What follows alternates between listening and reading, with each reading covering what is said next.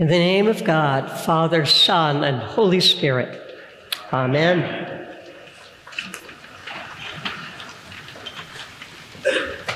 So, yesterday in the New York Times, I was reading an article about what it takes to be Santa Claus. And they actually had conversations with Santa Claus, which I thought was actually pretty cool. Some of it is not at all surprising. You need the red suit, you need the long white beard, you need that great laugh, the one, ho, ho, ho. You have to be able to do that you're Santa Claus. But the thing I didn't expect that surprised me is that it turns out Santa Claus has to manage expectations. Who knew?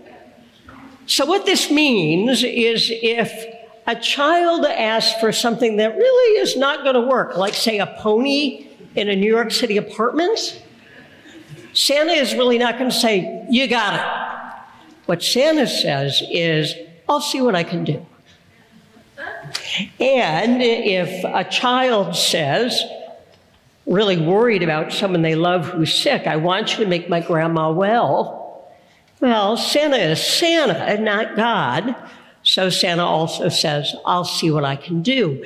And what was so interesting is that when Santa says that, it really is fine with the kids. Because what happens is their asking, their desire, their longing is met by love. And so they're like, okay, good enough. So I thought that was kind of fabulous. And then I thought it was fabulous that we have this particular gospel today because it's all about expectations.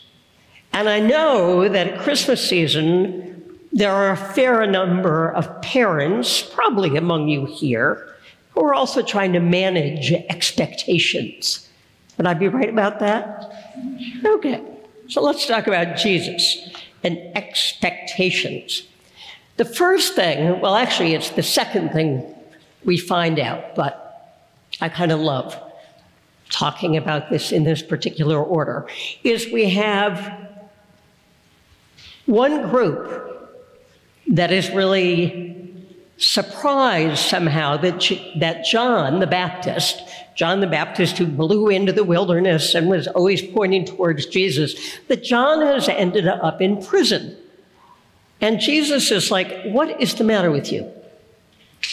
Did you go out to see someone in a lovely soft robe? You will remember he was in camel's hair with a leather girdle around his waist, not a soft robe. Did you go out to see someone who was just going to be blown this way and that by whatever was going on?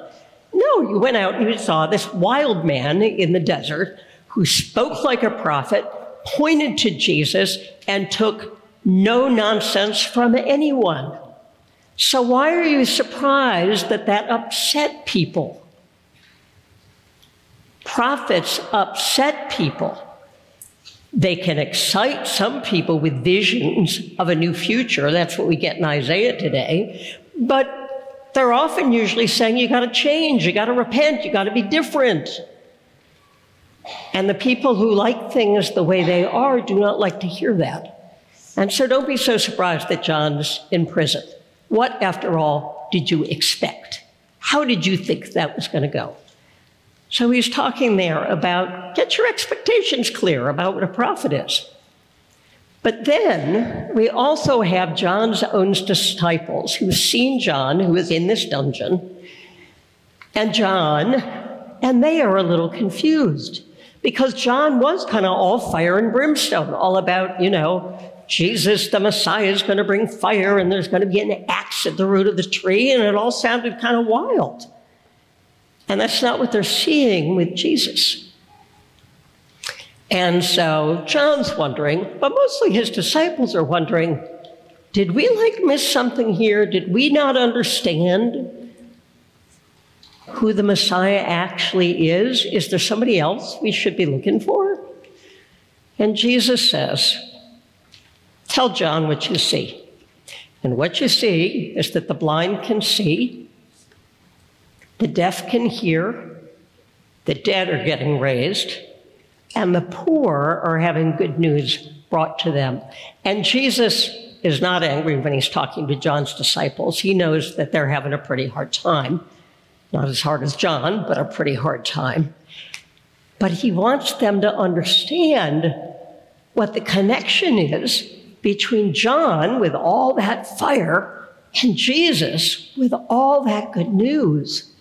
And that is that the only way you get to that good news is actually to change, is to repent, to do things differently. And what John makes really clear is that that's really hard. Nobody likes to change. Change means you give things up. Change means you have to lose some things that you're used to. Nobody likes to do that.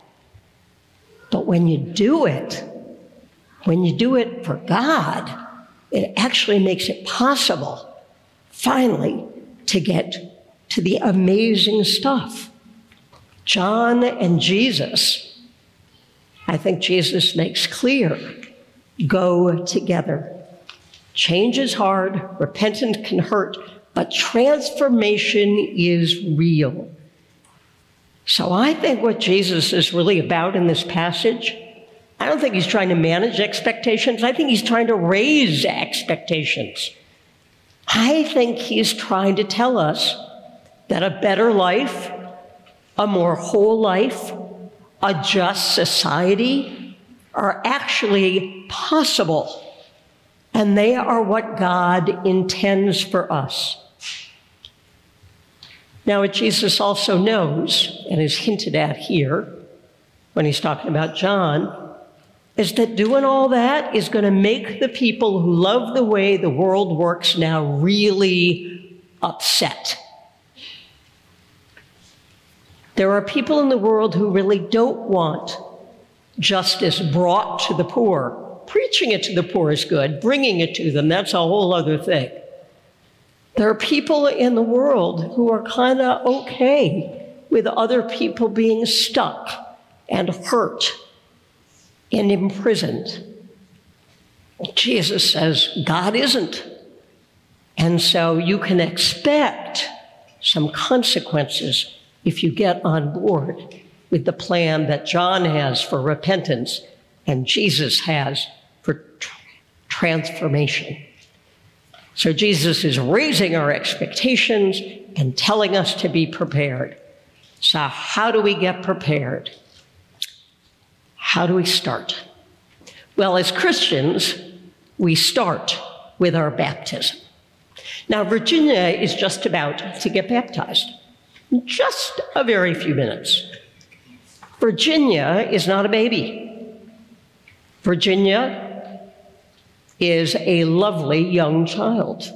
And Virginia asked to be baptized.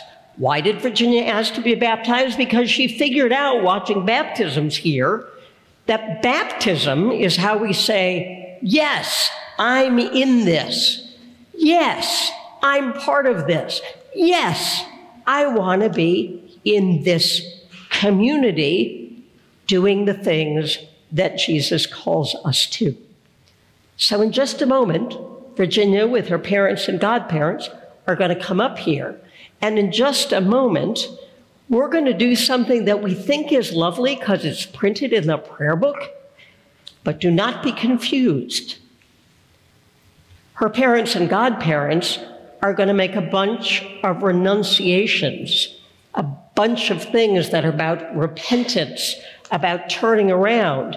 And then once they've done that, they're going to have those expectations lifted up and make some affirmations. And then you all and we all are going to stand up and join in the baptismal promises. And just because it's in a pretty prayer book, listen to what you are promising again as you renew those. You are promising to change and to work to change the world because that's what God longs for and expects. And the most amazing thing is that God trusts that we all can be part of that good news. So now, today, we're going to join Virginia and be gathered with a whole communion of saints and remember just how high Jesus' expectations are so that we and all the world can be made new. Amen.